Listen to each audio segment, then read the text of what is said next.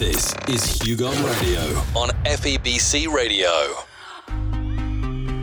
KR 104.3 The Way FM. Good morning, good afternoon. Kung nasan ka man, dito sa Pilipinas, it's 12 o'clock na ng tanghali. Or past 12 na, depende kung na-late tayo. Kamusta ka? Malapit ang Father's Day. Aba, naalala ba mo yung tatay mo? Ako naalala ko siya. Kasi wala siya dito. Ikaw, inaalala mo ba ang tatay mo? Okay? Kasi malamang, andyan pa siya, baka kinakalimutan mo na. Bisitahin mo naman. By the way, malapit ang Father's Day, sabi ko nga. Ang iba dyan, medyo, siyempre, hindi feel ang uh, i-celebrate ang Father's Day dahil hindi nila feel ang kanilang tatay. Ano ba ang Father's Day? Ito ang pinakamagandang panahon para mapakita nyo sa iyong ama na ikaw ay nagkikare. Pero paano mo yung gagawin kung parang punong-puno na ang kanyang aparador ng mga appreciation na nakuha niya in the past. Diba? Mug, certificate, kung ano man. Ah, t-shirt, mga gift na mga nakuha niya dati. Kaya lang ngayon nag-iisip ka, struggling ka na maghanap ng perfect gift or activity para ma-express mo naman na yung pagmamahal sa iyong ama ngayong Father's Day. Narito ang mga creative ways kung paano mo maipakita sa iyong tatay na ikaw ay nag-appreciate or na-appreciate mo siya sa kanyang mga ginagawa. Doon naman sa mga hindi masyadong feel at hindi na-appreciate ang kanilang mga tatay, makinig ka mamaya dahil meron din akong sasabihin patungkol dyan. Okay? So ito po ang Hugot Radio. First timer mo dito. Maraming maraming salamat. Ako po si Ron Turon. okay, ng Hugot Radio. At uh, mahanap mo ang Hugot Radio sa YouTube and sa Facebook. Ngayon, huwag na natin patagalin.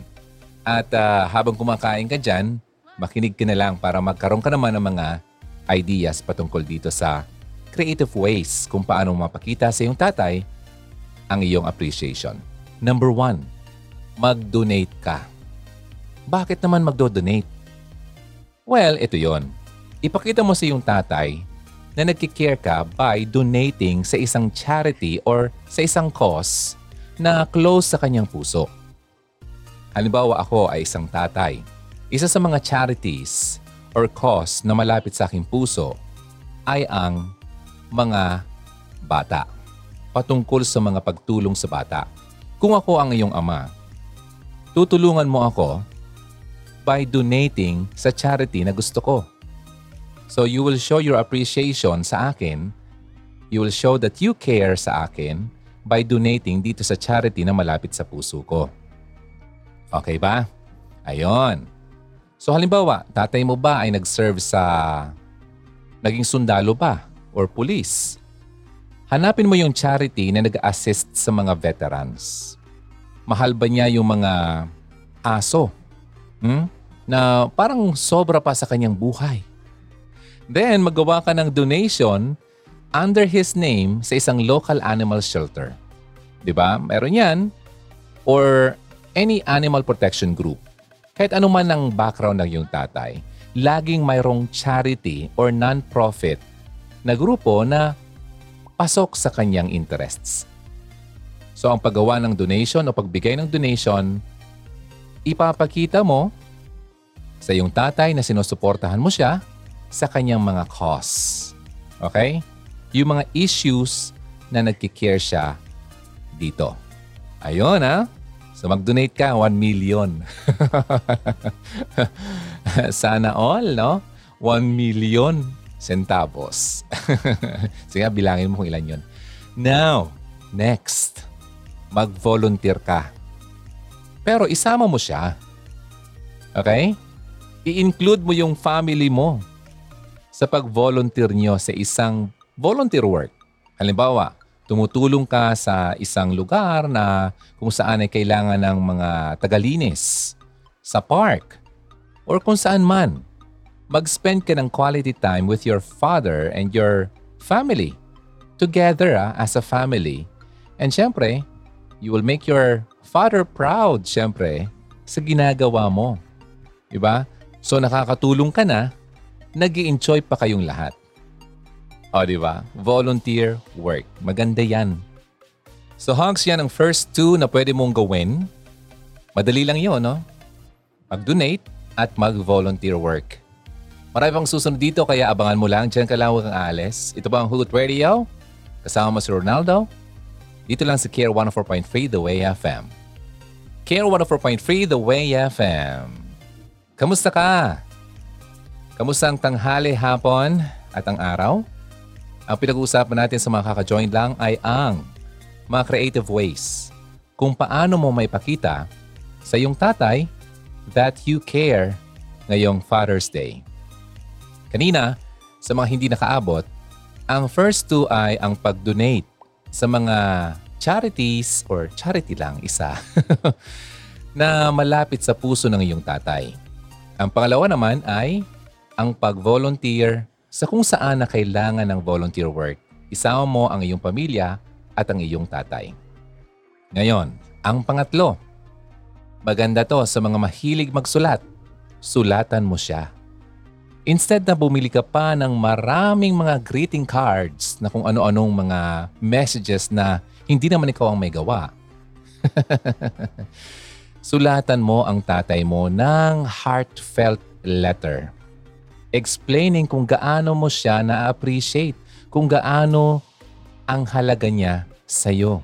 I-share mo sa kanya yung mga memories or mga anumang mapangyayari na naaalala mo patungkol sa kanya. Just make it clear na ipakita mo talaga kung gaano mo siya na-appreciate. Ang tatay mo, alam niya na mahal mo siya. Pero ang pagsulat, writing it out, ha? Iba ang impact yan sa kanya.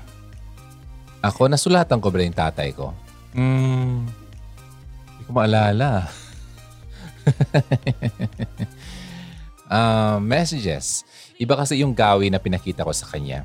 Mas bumawi din ako sa kanya noong mga panahon na kailangan niya talaga ako. Nag-post ako sa Hugot Radio, ano ba ang isang bagay na memorable sa tatay mo? At may uh, sumagot. Sabi ni Janice, madami po.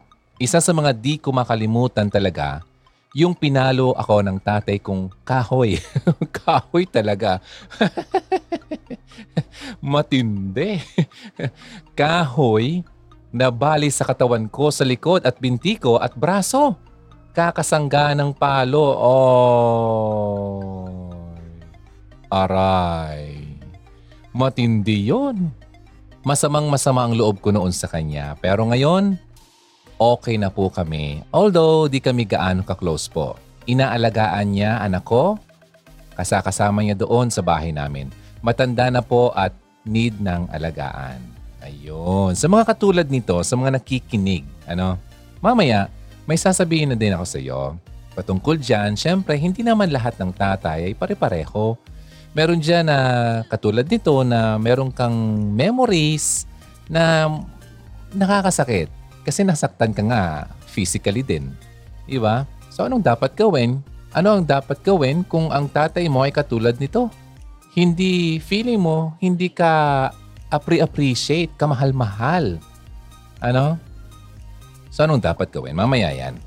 Now, sabi pa nga ni Leon Cia Nonong, Hmm, papa ko ay sobrang bait po niya, DJ Ron. Hindi magreklamo, tahimik na tao, at masipag na kahit mga anak niya ay may kanya-kanya ng buhay, andyan pa rin siya, nakikiramdam sa amin. Para sa akin, na sana mga asal niya at mabuting gawe ay uh, mamana naman ng aking mga kapatid at ma-apply sa mga anak nila. Ni minsan, kaming magkakapatid, hindi kami nakatikim ng palo sa kanya. Ito naman ay opposite doon sa nangyari kay Janice. Sabi ni Leoncia, ni minsan hindi sila nakatikim ng palo. Alam mo, patungkol naman sa palo, ako ay pinapalo din. Oo. Yung talagang palong-palo. uh, pero hindi katulad itong extreme kay Janice na talagang kahoy, no? naputol sa katawan at binti. at sa braso kakasangga ng palo. Gaano ba kalaking kahoy yan? Kasi ibang na-imagine ko parang dos por dos eh. Grabe. O baka naman kahoy na tingting. Naputol nga eh. O baka kahoy na bulok. well, ma- malambot lang naman yon. So anyway, kidding aside, ako pinapalo din. Uh, yung paha, yung buckle mismo, pinapalo sa binti. Uh, yun, sa thigh. Yun ang naalala ko kasi lagi siya nakapaha eh.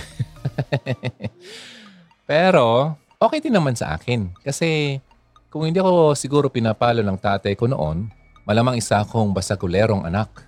Ano kasi napakakulit ko noon. Hindi ako niya naitama, malamang nadala ko yon hanggang sa pagtanda. Kaya okay lang yan mga magulang na paluin ang mga bata. Sabi nga sa Bible eh, hindi ikakamatay ng iyong anak ang pagpalo. Okay? Although ang pagpalo, pwede mo namang gamitin talaga literally yung pamalo. yung rod na sinasabi sa Bible, pwede rin naman yung pagpalo ng uh, mabubuting pangaral. Di ba?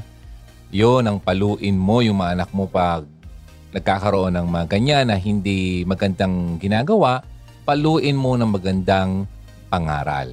Katulad nung pinost ko, yung consequence of indulging a child too much yung mga pinapakita doon sa video, yung mga bata na ang liliit pa, mga 10, 5, 12, yung sinasampal, sinisipa, ang magulang, binabatukan ng magulang, sinusuntok, mga ganun. Pero nakita ko dito parang sa China to eh, or mga Chinese-looking uh, people. I don't know kung nasa China talaga. According doon sa video, pinapakita dito, imagine dito, katulad nito parang tinataekwondo yung nanay. My good lie. Grabe. So yan daw ang consequence ng pag-indulge masyado sa anak. Kaya sabi nga sa Proverbs 23.13, Do not withhold discipline from a child. Huwag kang magpapabaya sa pagdisiplina ng iyong anak. If you strike him with a rod, he will not die. Unless, syempre naman, yung nangyayari kay Janice. Kung tumama yun sa ulo mo at dos por dos yun, baka wala ka dito. so, ang sinasabi dito, yung tamang pagpalo. Ang tamang pagpalo, o oh, di ba, ay hindi niya ikakamatay, kundi makapagliligtas pa sa kanya sa kamatayan. O ano ba yung kamatayan na sinasabi dito? O malamang, kasi kung maalala natin, ang kamatayan ay ang kabayaran ng kasalanan. So, yung sin natin, ang uh, wages niyan ay death. Kapag namatay ka, makasalanan ka, alam mo na kung saan ka pupunta. Yun ang kabayaran mo doon. Ngunit, ang walang bayad na kaloob ng Diyos ay buhay na walang hanggan sa pamamagitan ni Kristo, Jesus na ating Panginoon. Yun naman ang maganda doon, di ba? Yun ang good news. Makasalanan ka, kailangan mo magbayad. Ngunit dahil sa ginawa ni Christ sa atin, para sa atin, ay ito, oh, tayo ay uh, magkakaroon ng buhay na walang hanggan sa pamamagitan niya. Yun ang good news doon. So balik tayo doon sa sinasabing pag-indulge masyado, yung pag-i-spoil mo masyado sa anak mo, ay, ayokong paluin yan kasi baka siya mamatay. ayokong paluin to kasi mahal na mahal ko to. Tignan mo na. Oh, sinasagot-sagot ka. Mm, hindi na nakikinig. Kapag uh, pinapagawa ay hindi ginagawa ang uh, pinakikusuyo mo. Oh, pwedeng paluin ng bata yung tamang pagpalo. Ah, hindi yung parang uh, parang namamalo ka ng ano eh, ng walang buhay na na bagay. Yung tamang pagpalo ang keywords doon. Now, going back dito sa pinag-uusapan natin. Kasi nga, natanong ko kanina na kung ano ba yung naaalala mo sa iyong tatay. So, meron ditong uh, sumagot at yung iba ay humahabol. And uh, yung iba ay nag-react lang. Dalawang nalungkot, ilan-ilan ang uh, nag-likes at uh, ilan-ilan ang nag-hearts. So, nalulungkot ang iba, malamang naaalala nila ang kanilang tatay. Now, meron pa dito, mapag-intindi sa kung ano ang food para sa mga anak. Sabi yan ni Babes Constantino Tamangday. And sabi naman ni Marisa Makabidang, graduation days, birthday and bonding time ang naalala niya sa kanyang tatay. Sabi naman ni Floricel Laraga, hinahabol ako ng tatay ko ng walis tingting kasi nawiwili kakalaro ng Pogs Texts. Ah, garter, Chinese garter, luksong lubid. Paano naman iigib kasi ng tubig kung saan-saan sumasabit sa daan? Oh, kaya naman pala. Ayun. So kaya yung mga bata dyan, alam mo, kapag kayo ay napapagalitan ng magulang nyo, ibig sabihin yan ay kayo ay tinatama dahil mahal nila kayo. Hindi dahil sa hindi kayo mahal. Kaya nga, maging mas masaya ka kung ikaw ay tinutuwid ng iyong magulang. Kasi kung walang pakialamang magulang sa'yo, ba't ka pa itutuwid? Ay, itapon ka na lang dyan sa daan. Diba? Hayaan ka na lang na magloko at maging uh, basagulero. Diba? So, yun. I-appreciate mo yung mga ginagawa ng mga magulang niyo kasi para din naman yan sa'yo. Ano? Okay ha? Now, basahin natin yung iba dito kasi ang gaganda. Sabi ni Juna Manaloto, siesta time lagi, obligado kaming magkakapatid matulog after lunch tumakas ako para maligo sa dagat. Nalaman ng tatay ko, sinundo ako at pagdating ng bahay, ayun, sinturon ang beauty ko. Ayo, napalo tuloy. Naalala ko eh, nakakatuwa kasi talagang halos lahat ng mga bata doon ay noon ay uh, nakatikim ng uh, sinturon. Ngayon parang yun ang problema. Oh, yun talaga ang problema. Kaya wag na kayo magtaka kung dumadami ang mga bata, ang mga pasaway ngayon. Dahil yung mga magulang naman, ano bang nangyari sa inyo? Ah, sa atin. Ah, sige na nga, may kikijoin na rin ako kahit wala akong anak. Sa atin, what happened? Di ba noon pinapalo din naman tayo? Di ba noon ay kinukorek tayo? Bakit ngayon, nung nagkaroon na tayo ng mga anak, bakit never mo man lang ituwid o paluin o pitikin man lang ang iyong anak? Ano nangyari? So hinahayaan mo lang na ginaganyan ka ng anak mo na yung siya na lang lagi ang masusunod? Aba no, eh, hindi yan pwede. Di ba? Paano malalaman ng anak na siya ay gumagawa ng mali kung hinahayaan mo lang na gawin niya ang, ang, ang tingin niya ay tama? Hmm. Napag-isip. Napagtanto. Ah. Paano yan? It's never too late. Ano? Sa ngayon, kung ang anak mo ay nasa college na, ay wag mo nang paluin. Iba na yun. Diba? Masyado naman. Uh, nadadala yan sa mabuting pananalita, mabuting tono ng uh, pananalita rin. Ano? It's not what you say, it's how you say it. Okay? Galit na ako sa'yo. Huwag ingat-ingat ka sa akin, baka mapalo kita. Ganyan. It's not what you say, it's how you say it eh. eh joke lang yan. Joke lang yan. Ang gusto ko lang sabihin, halimbawa may gusto kong ipabatid sa iyong anak, eh sa tamang pananalita, hindi yung iinsultuhin mo. Alam mo ba, ang bata, naaalala ang mga bagay-bagay na masakit na pananalita sa kanya. Ako nga eh noon, no? nung bata pa ako, Kanina kasi, nagdidilig ako ng halaman ng nanay ko. Habang ako nagdidilig, may bumalik na memory sa akin. Nung grade 5 ako, ako ay nagdidilig ng halaman namin. Okay? Kasi break time. Tapos, habang ako nagdidilig, eh, syempre, iniisip ko, gusto ko rin namang linisan yung dahon kasi masyado nang maalikabok. Kaya nga lang, that time, dumating yung teacher ko at nakita yung ginagawa ko. Alam bang sabi niya sa akin? Ronaldo, kasi parang pinapamukha niya sa akin yung tinuro niya. Ronaldo, saan ba ang tamang pagdilig? Saan ba pumapasok ang tubig? Sa dahon o sa ugat? Yun parang ininsulto niya ako noon. Hindi man lang niya ako tinanong, hindi man lang niya inalam kung bakit ko ginagawa yon. Nag-jump kagad siya sa conclusion. Alam mo ba hanggang ngayon hindi ko nakakalimutan yon yung insultong ginawa niya sa akin. O, di ba? Kaya po tayo mga magulang, mga matanda na, mga mas nakakaintindi, mag-ingat po tayo sa pananalita, lalo na sa mga bata. Ano? Para naman may maganda silang baon. Diba? Tingnan mo tuloy. Matanda na ako. Yung nagsalitang yon, ah, nag-happy trip na. Hindi man lang kami nagkita na. Matagal na panahon na. Okay. so, pero iba tuloy yung naalala ko sa kanya. Masungit siyang teacher at mapag-insultong uh, guro. Diba? Parang ganun. Hindi man lang yung sweet, kaya yung itama, i-correct ng uh, tamang pamamaraan. Oh, yun, no? So, yan, napapasok ko lang sa mga kwentuhan natin kasi importante naman ito. Sabi naman ni Anko, madami po DJ Ron nung paslit ako. I think, nasa grade 1 ako pagkatapos ng bagyo, sinasama ako sa dalampasigan para taga dala ng lalagyan ng isda na huli niya. Ah, nung nahuli ng tatay niya. Ah, thank you, Anko. Mabuti po kayo, malapit kayo sa dagat, oh.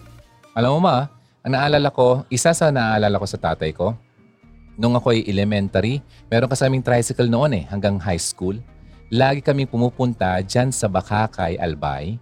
Sa first district ng Albay, may dagat kasi dyan. Dito kasi sa amin, sa town namin, kami lang ang uh, town sa third district ng Albay na walang dagat.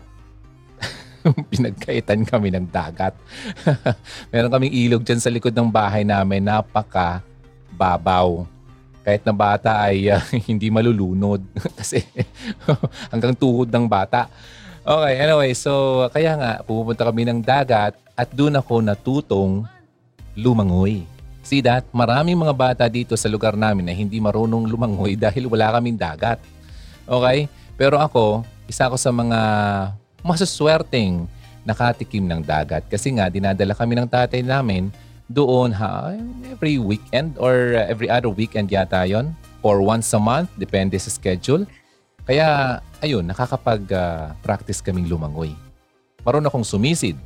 Kahit itapon mo ako sa gitnang dagat, okay lang. Pero wala na akong masyadong practice ngayon. Okay. So, okay lang din. Kumbaga, marunong ako mag-float. Importante kasi yon. Now, sino pang nandito?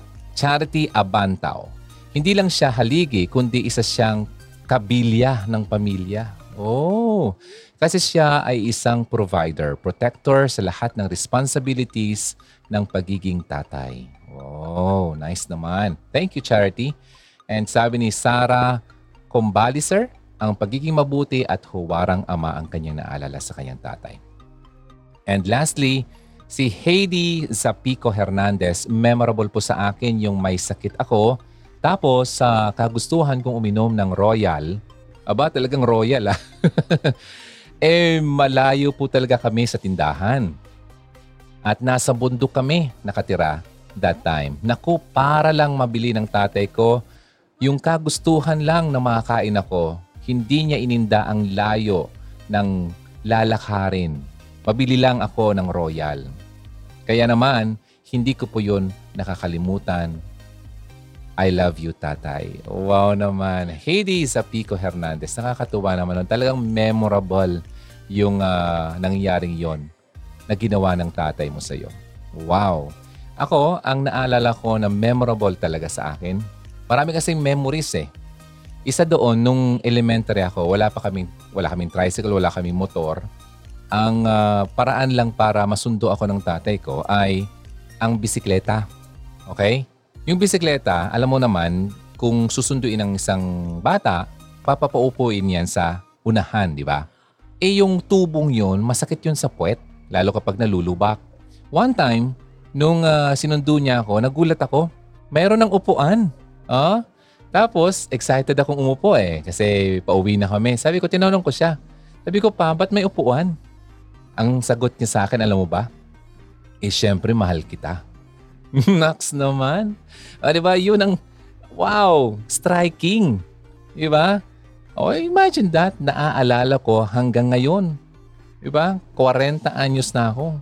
So, ganun mga tatay, mga nanay, mga magulang. Para maging uh, memorable ang uh, isang bagay o ang alaala mo sa iyong mga anak, gawin mo yung tama. Magsalita ka ng tama Huwag mong ibaba ang uh, pagkatao ng iyong anak. Okay? I-boost mo ang kanyang confidence. Support mo. Yung pangarap. Ano ba yung skill niya? doon mo ibigay. Eh kung skill niya ay maging inhinyero, magaling sa math, tapos yung pangarap mo sa kanya ay maging doktor, ay siya na may ay takot sa sugat, ay hindi pwede yon. Huwag mong ipilit ang bagay na hindi naman niya gusto. Dahil nga, gusto mo. Pangit yon. Hindi ka yun, hindi magandang memory niya yan sa'yo. Diba? So, kaya, kaya hanapin mo kung ano ba talaga ang isang bagay na mas makakabuti sa kanya, suportahan mo. Nadadala yan sa mabuting pag-uusap. Lagi kang mag-impok ng mga magandang alaala sa bawat araw na kasama mo siya. Dahil hindi lahat ng oras ay kasama kanya. Okay? So yun no? Now, continue tayo sa mga creative ways kung paano mo mapakita sa iyong tatay na ikaw ay nagkikare sa kanya. Next, mag-swap kayo, magpalitan kayo ng kwento. Sa halimbawa, nagupo kayong dalawa kung saan man, dyan sa balkonahe or kung saan. Sa likod ng bahay, sa harap ng bahay or whatever.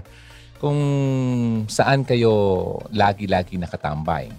Magpalitan kayo ng childhood stories nyo ng tatay mo. Diba? Pakwentuhin mo yung tatay mo. At ikaw naman, magkwento ka ng mga memories mo na naaalala mo na hindi na niya naaalala. Di ba? So magandang ano yun, magandang uh, gawi yun para naman magkaroon kayo ng uh, bonding na dalawa. I-recall nyo yung mga panahon na masaya na parehas nyo naaalala. Diba? Na matagal nyo nang uh, hindi napag-usapan at uh, nung napag-usapan nyo, parehas kayong dalawa ay mapapangiti at or mapapatawa. Diba? Exciting yun. Now, so yun, no? pwede mo mong i-record yun na audio or video yung ginagawa nyo. Mga, hindi mo alam eh, kasi pwede kang mag, uh, gumawa ng memories pagdating ng panahon, di ba? Sakali man na wala na siya, meron kang babalikan. Halimbawa naman, meron naman ikaw na katago-tagong mga videos na matagal nyo nang hindi nakikita kasi noon sa amin, usa amin ang uh, VHS, Betamax, di ba? Although wala kaming Betamax. Okay? Uh, late na lang kami nagkaroon ng VHS nung nabigyan kami. Uh, noon, uso yung uh, mga ganon. Yung uh, binubuksan namin yung tapes para makita namin yung mga nangyari noon na matagal namin hindi, o, o nga pala, no? ay nangyari pala itong mga ganyan. So, makakapagbalik ng mga alaala. Maganda yon mga ganyang uh, storytelling or uh, sharing ng mga pangyayari. Kasama mo yung tatay mo, magandang event yan sa inyong dalawa. Okay? Next, eto ano ba yung hobby ng tatay mo? Ano yung paboritong ginagawa niya? Halimbawa, fishing, pangingisda. Abay, sabayan mo siya sa kanyang pangingisda. Diba? Music lover ba siya? Sabayan mo sa pagtugtog. Kung ano man, hanapin mo ang kanyang hilig at gawin yung dalawa. Alam mo, matutuwa siya. Kasi makikita niya na habang nag enjoy siya, ikaw naman ay uh, sinasamahan niya. Or ikaw naman ay sinasamahan mo siya okay, sa kanyang uh, ginagawa. So yun ah, mga creative ways kasi ito. Hindi ito mga lagi-laging ginagawa ng mga tao na ito ay makakapagbigay sa'yo ng idea. O nga, pwede ba lang gawin yun, no? Hindi lahat ay puro na lang regalo. Ah, alam mo ang mga magagandang uh, regalo ay kadalasan ay libre. Nandyan lang sa paligid. Okay, so makaka-join lang. I-recap natin yung mga unang nabanggit ko. Well, pwede ka mag-donate sa charity or anumang mga grupo na kanyang uh, sinusuportahan na malapit sa kanyang puso. Pangalawa, pwede kang mag-volunteer na kasama mo siya. Pangatlo, pwede kayong mag-usap ng dalawa, palitan kayo ng kwento. Apat, sulatan mo siya. Iparamdam mo sa kanya sa pamagitan ng iyong sulat kung gaano mo siya na-appreciate. And next, mag-participate ka sa kanyang paboritong hobby. Next, eto na. Pang-anim, yung mga home movies. Okay, na matagal nyo nang hindi pinapanood. Nabanggit ko to kanina. Why not i-digitize mo yon. Kasi ngayon, wala na tayong mga player na mga analog. Okay, yung mga tapes na yan, wala na. So, MP4 na. So, i-digitize mo yon at ibigay mo sa kanya, ilagay mo sa cellphone niya para lagi niyang makita yung mga clips. Para naman, uh, alam mo kasi yung mga magulang, naobserbahan ko to eh. Kapag mga oras na gabi, ganyan, ano yan? Gising yung mga panahon na tulog yung mga bata, sila naman ay gising kasi hindi na nakakatulog dahil nga nagising na at ganoon naman talaga kapag tumatanda na. um, masyado ng uh, maagang matulog at maagang nagigising. At uh, hindi na nga kadalasan kumpleto. So at least kahit paano meron silang makikitang digitized movies or home videos na pwede niyang maging libangan. Diba? Pwede rin naman. After mo ma-digitize, sabay kayong manood habang kumakain kayo ng paborito niyang snacks or pagkain. Tatay ko, paborito nun, mani. Ah, yung uh, salted peanuts or any uh, nuts. Pwede yon. Masaya na siya doon. So next, halimbawa, meron kayong sakyan or uh, motor. Mag-out of town kayo. Kaya kahit yung malapit lang. Punta kayo sa isang lugar na hindi nyo talaga laging napupuntahan at uh, sabay kayong dalawa. Alam mo ba, ang isa sa naalala ko sa kanya, tatay ko, ay nagmotor kami pumunta kami dito lang sa loob ng town namin. Ito kasing town namin malaki. Pumunta kami doon sa pinakadulo ng town namin kung saan makikita ang isang lawa or lake. Danau Lake ang tawag. First time namin, dalawa. Sinama namin yung isang kaibigan namin na kapitbahay namin. So tatlo kami. Kaming dalawa lang talaga ang nakapag-isip nun. Then, hindi na yun naulit kasi matagal lang ang panahon ang nakalumipas, naging busy na rin at nagka-pandemic pa. No? So marami nang nangyayari. So yun ang memory naming dalawa. Meron pa nga kaming picture noon. So mga ganong mga bagay-bagay. Di ba? Masaya siya noon kasi alam mo, matagal na siyang hindi nakapunta doon. Sa edad niyang yon, kahit dito naman yun sa lugar namin, yun ang mga lugar na yun kasi mga malalayo na dito sa sentro. Bihira namin mapuntahan. Lalo pat kung wala kang sakyan naman talaga, hindi mo naman yung basta-basta mapuntahan kasi dulong-dulo na siya. Ngayon, dahil nga doon sa pangyayaring yon, memorable din naman yun sa kanya kasi nga uh, napuntahan niya yon after siguro, alam mo, nakapunta siya doon, ano pa eh, binata pa yata siya nung nakapunta siya doon. okay, now, uh, move tayo sa mga creative ways na pwede mong ipakita ang iyong pag-care at pag-honor sa iyong tatay. Next na pwede mong gawin ay ang ipagluto siya ng kanyang paboritong pagkain. Okay? Ngayong Father's Day. Halimbawa, mahilig siya sa barbecue, ipagluto mo ng barbecue.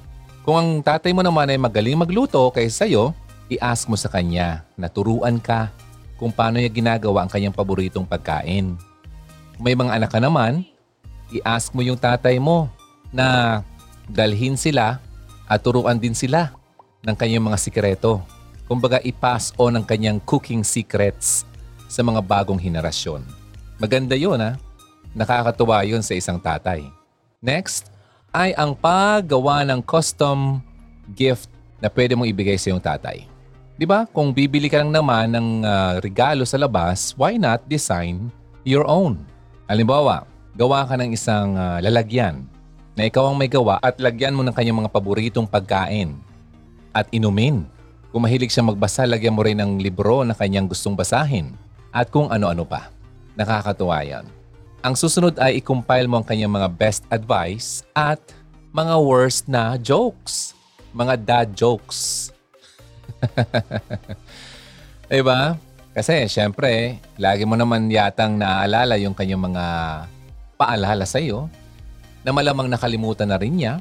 So, i-compile mo yon at uh, sabihin mo dun sa baba kung ano yung natutunan mo sa kanyang sinabi, sa kanyang advice. Mga ganon. At pwede niyo yung i-keep, di ba? At ang next na creative way ay ang pagbigay sa kanya ng oras, time, alone. Alone time.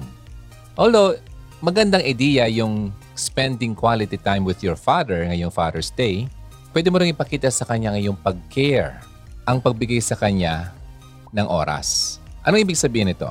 Halimbawa yung tatay mo, ang laging gumagawa sa bahay niyo ngayon why not, ikaw na lang ang gumawa ng kanyang mga ginagawa. Diba? Let him relax. Makapag-unat-unat naman. Find some time para naman mabigyan mo yung tatay mo ng oras na hindi siya gumagawa. Okay? Quality time. Alone watching what? His favorite TV show? O kung ano man, matulog? diba? Or kung ano man na gusto niyang gawin. Basta hindi yung lagi-lagi niyang ginagawa kasi ikaw nang gagawa muna. Okay? Next, maglaro kayo ng kanyang paboritong childhood games. Ano kaya yon sa tingin mo? Hindi ko alam eh. Luksong baka? Grabe naman yun. Baka mabalian yung likod ng tatay mo. so, like, mahilig siya sa chess? Yan, mag-chess kayo.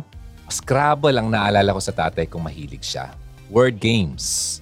Magaling siya doon. Kasi mahilig yung magbasa ng newspaper kaya marami siyang mga words na alam. Spelling, magaling siya. Kung may mga anak ka na, makipaglaro sila sa kanilang lolo. Di ba? Nakakatuwa yon. Masusunod ay uh, ang panonood ng kanyang paboritong pelikula. Samahan mo siya.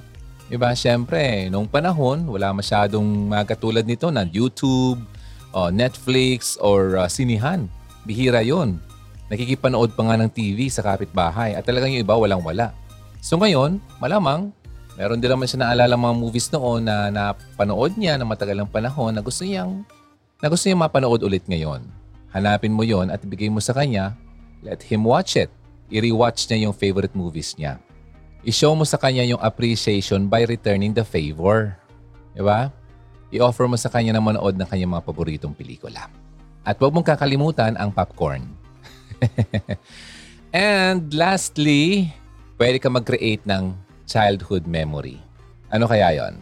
Kung nung bata pa siya ay uh, mahilig siyang lumabas, pumunta ng somewhere para mag-camping ah, di mag-camping kayo. Or noon, mahilig siyang pumunta sa dagat at uh, mangisda. Yun, gawin niyo yun. Yung mga memories niya noon, i-recreate mo para sa kanya. O, di ba? Maganda yon para naman mabuhayan ulit ang iyong tatay. At maging close kayo lalo. Isama na rin yung mga anak mo kung may anak ka na.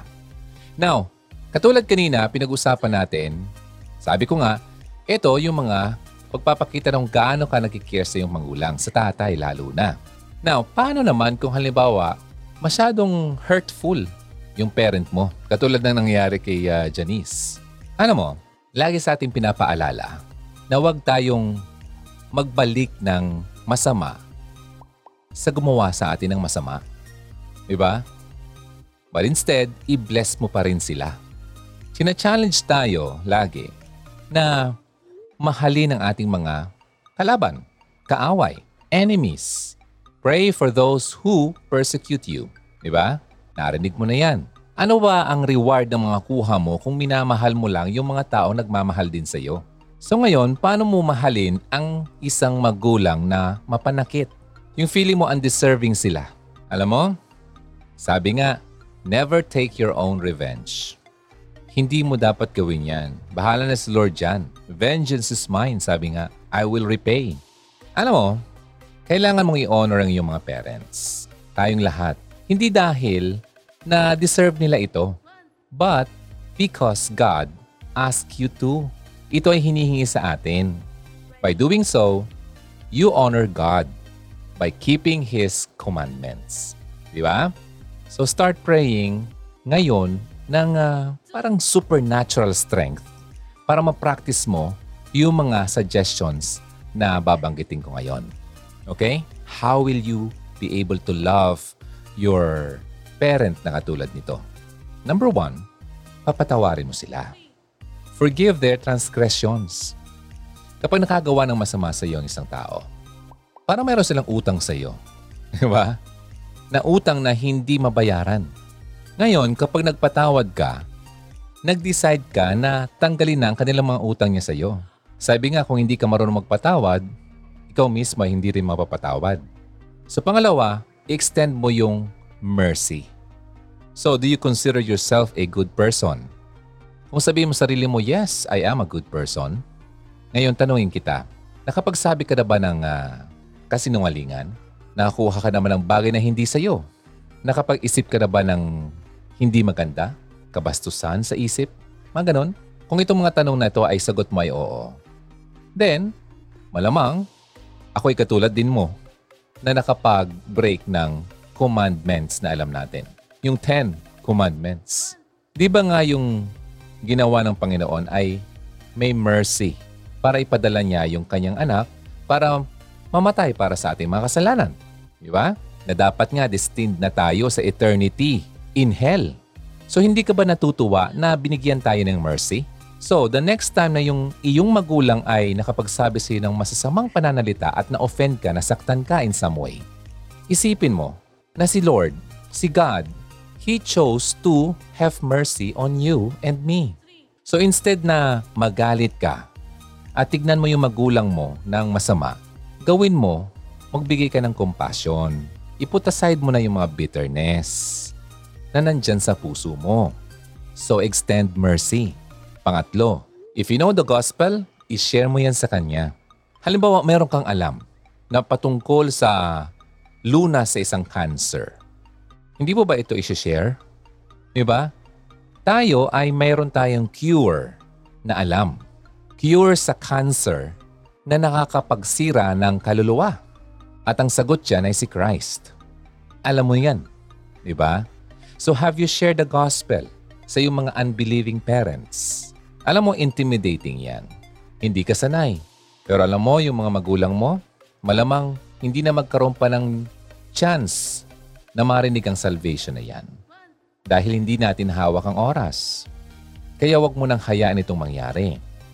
So make it a priority na i-honor mo silang mga magulang mo by telling them about nung cure na kailangan nila.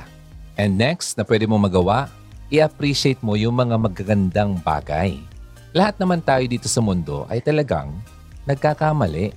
Isipin mo yung mga bagay-bagay na nagawa sa iyo ng magulang mo, mga mabubuting bagay. Yung mga positibong attributes or katangian ng iyong mga parents. Ano ba yung mga personality traits nila? Instead na mag-dwell ka sa mga masasama, yung mga memories, yung mga scars, consider, tignan mo kung gaano kabuti ang Panginoon na binigyan ka ng magulang. Di ba? Na para maging katulad ka ngayon na kung ano ka. Kung hindi naman dahil sa kanila, di ba wala tayo rito? So hanapin natin yung mga magagandang qualities. I-appreciate mo yung good things. Huwag ka na doon mag-dwell pa sa mga masama. Susunod, do something as an act of kindness. Act of kindness. Like sending uh, a special gift, di ba? Or simply calling or texting your parent just to catch up. Di ba? Matagal na yata kayong hindi nakapag-usap, tawagan mo naman. Kasi hindi natin alam, baka ito na ang huling araw.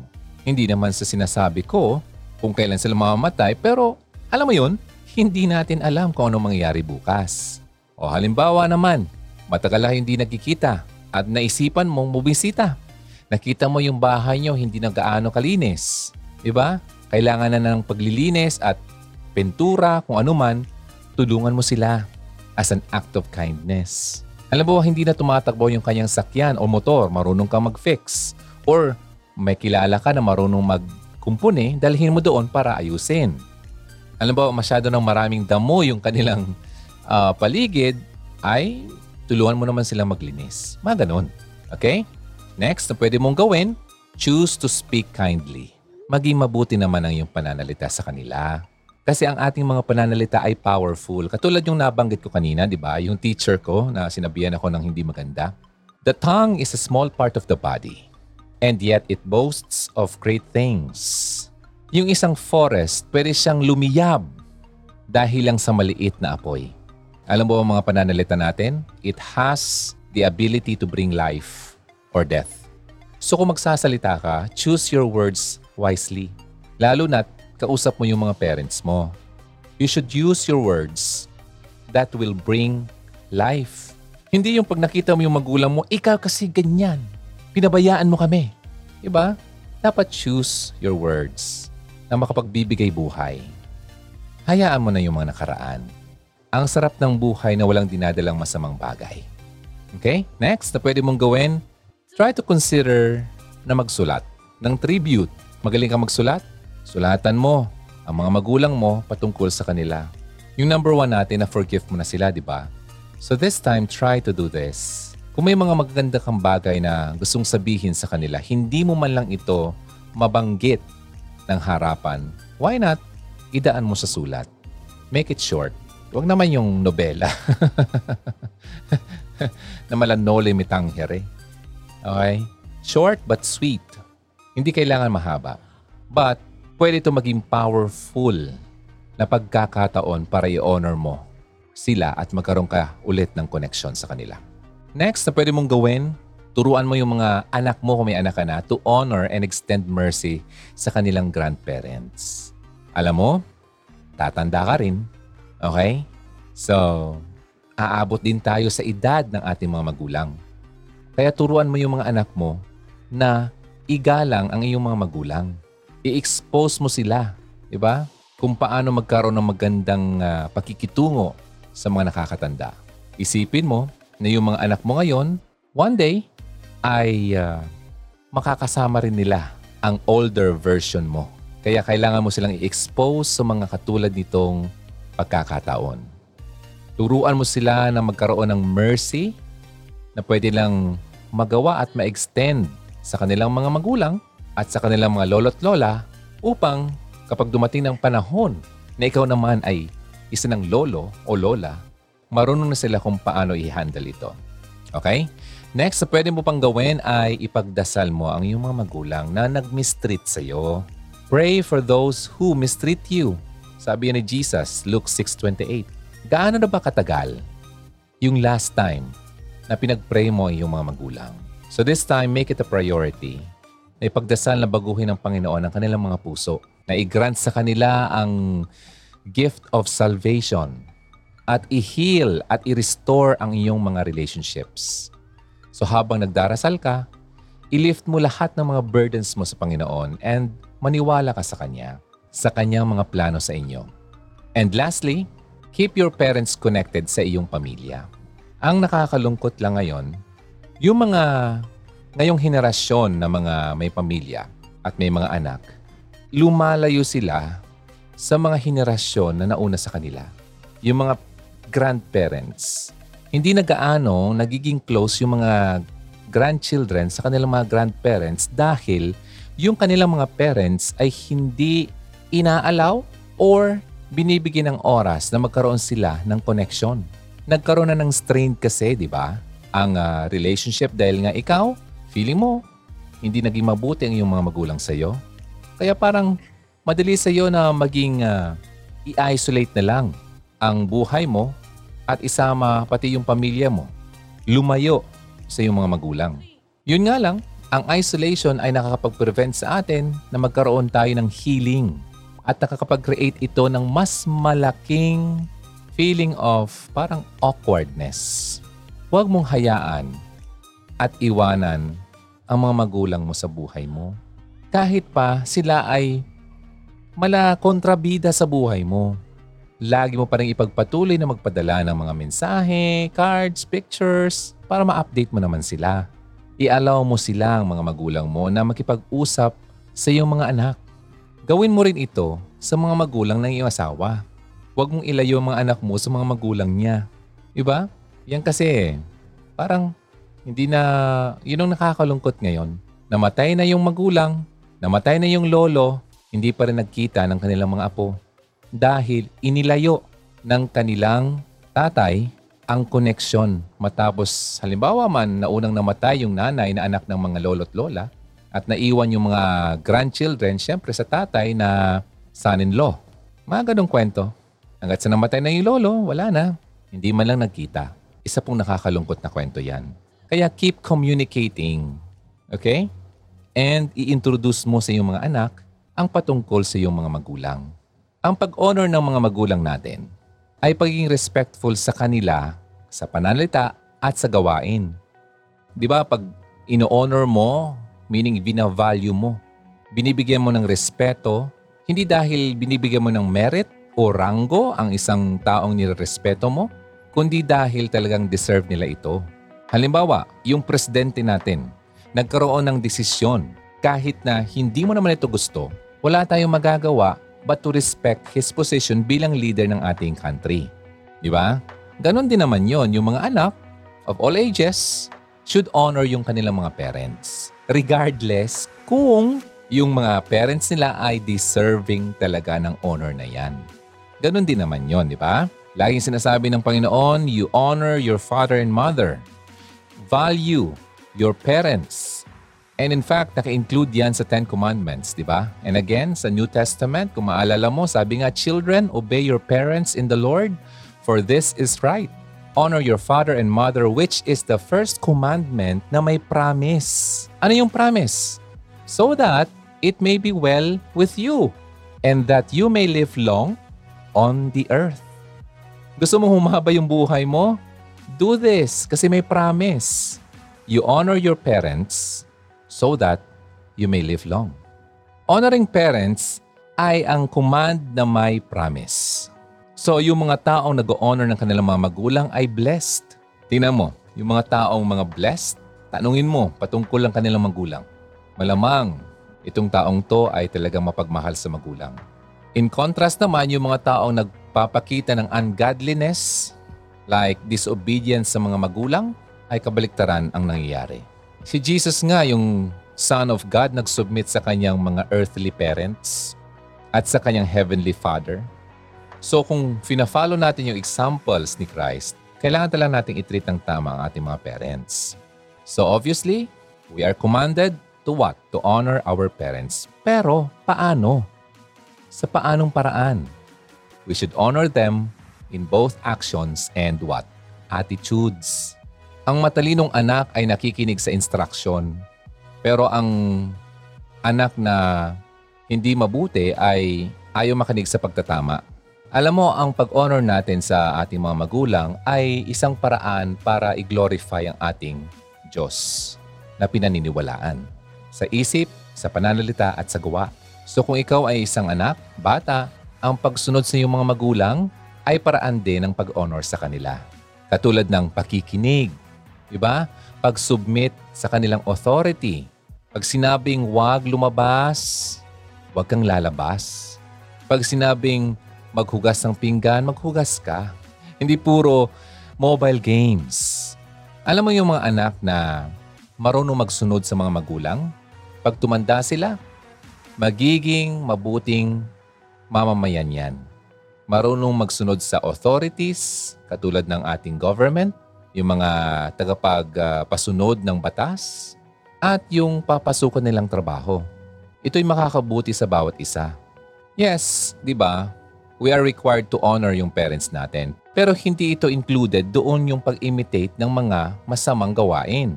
Halimbawa, sinabi ng magulang na, anak, gawin mo to kahit na masama, ay clearly na nagko-contradict ito sa pinapagawa ng Panginoon sa atin. So the child must obey God rather than yung kaniyang parents.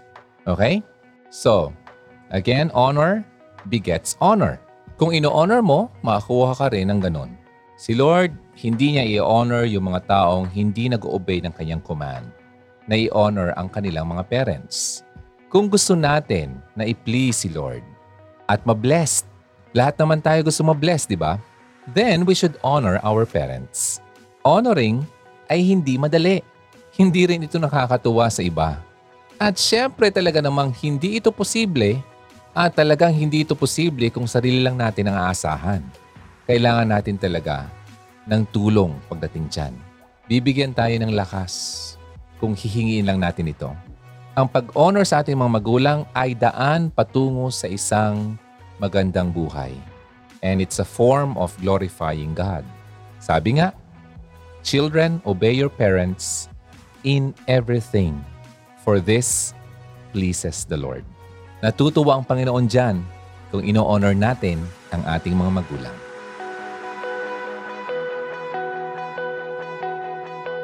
Thank you, Honks, for tuning in. And happy Father's Day sa mga tatay na katulad ko. Sana. yeah, I am a father. I'm a tatay. Ama, apa, ata. Yeah? So, happy Father's Day sa ating lahat. Kahit wala akong anak, pero nagkaroon ako ng anak. Ah, okay. That's another story for another episode of Hugot Radio. Maraming salamat, Hugs. I'll see you again next time. Thank you and God bless. Bye! Halina't makihugot na. Kontakin kami sa 0946 763 9858 0929 359 4298 0915 931 7184 Kung nais mong magkapag-ugnayan kay DJ Ron, maaari mo siyang bisitahin sa kanyang YouTube channel sa Hugot Radio.